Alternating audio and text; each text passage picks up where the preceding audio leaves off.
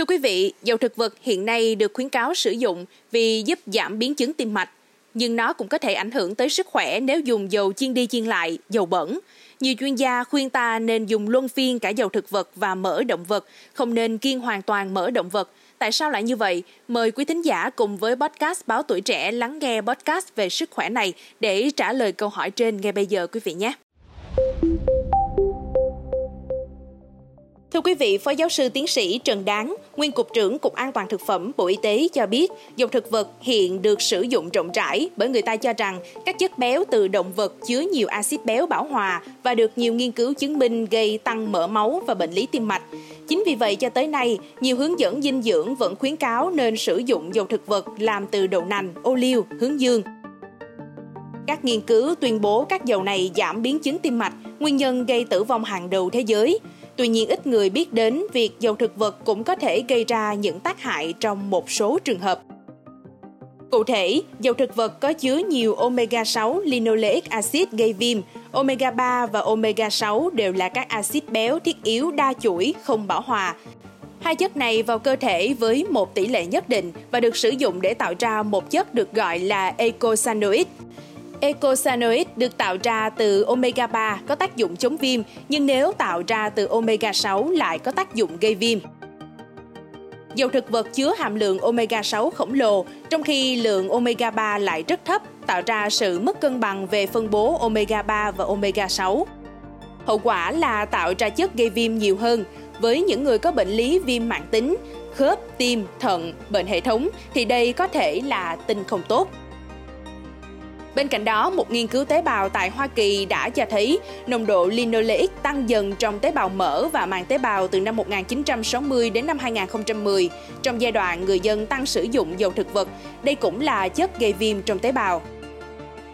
Tiếp theo, việc ăn nhiều omega 6 gây tăng stress oxy hóa và suy chức năng tế bào nội mô.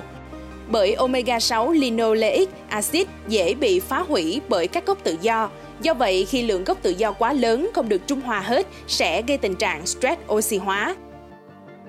Các nghiên cứu cho thấy ăn nhiều omega 6 gây tăng tình trạng này, đặc biệt là các loại dầu hướng dương và còn làm giảm lượng NO. Đây là một thành phần axit béo có chứa liên kết đôi carbon-carbon do các tế bào nội sản xuất gây co thắt mạch máu.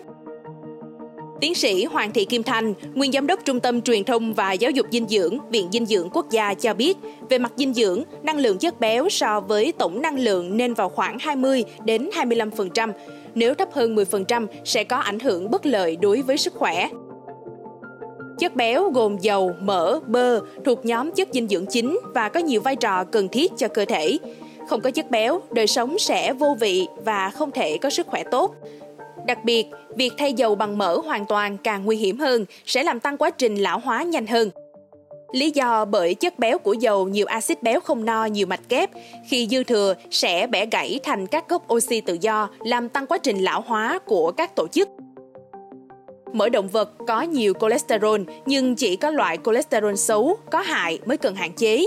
Loại cholesterol tốt cần thiết cho cấu trúc tế bào, đặc biệt là tế bào thần kinh thì vẫn cần có trong khẩu phần ăn. Các axit béo no trong mỡ nếu được sử dụng ở mức độ vừa phải sẽ có tác dụng làm bền vững các mao mạch máu, bảo vệ hệ tuần hoàn của cơ thể, dự phòng các xuất huyết não. Do đó, cần phải sử dụng hài hòa cả dầu và mỡ, cả chất béo động vật và thực vật. Tuy nhiên với người già nên giảm chất béo. Ở người bình thường, lượng chất béo cần 18 đến 20%, ở người già giảm còn 15 đến 18%, trong đó chất béo thực vật chiếm 60 đến 70%, chất béo động vật 30 đến 40%. Ngoài ra, việc rối loạn và tăng lipid huyết, tăng cholesterol huyết và xơ vữa động mạch có liên quan chặt chẽ tới nguy cơ gây bệnh tim mạch vành. Biện pháp chủ động đề phòng và điều trị tốt nhất là giảm lượng chất béo ăn vào dưới 20 đến 30%, chất béo, axit béo bảo hòa dưới 7 đến 10%, lượng cholesterol dưới 150 đến 200 mg một ngày. Tăng bất kỳ loại chất béo nào, dù là chất béo được coi là tốt cho cơ thể như dầu hạt cải, ô liu, cũng vẫn có hại bởi vì tất cả các loại chất béo đều bao gồm 3 thành phần bảo hòa, không bảo hòa đơn và không bảo hòa đa. Khẩu phần ăn có chứa nhiều axit béo omega 3, DHA, EPA cũng không tốt, có thể tác động đến sự phát triển ung thư vú và kết tràng dù nó vẫn được dùng để phòng ung thư. Mong là số podcast ngày hôm nay đã cung cấp được cho quý vị thính giả những thông tin bổ ích xoay quanh việc tại sao ta nên ăn cả dầu thực vật và mỡ động vật. Đừng quên theo dõi để tiếp tục đồng hành với podcast Báo Tuổi Trẻ trong những số phát sóng lần sau. Xin chào tạm biệt và hẹn gặp lại.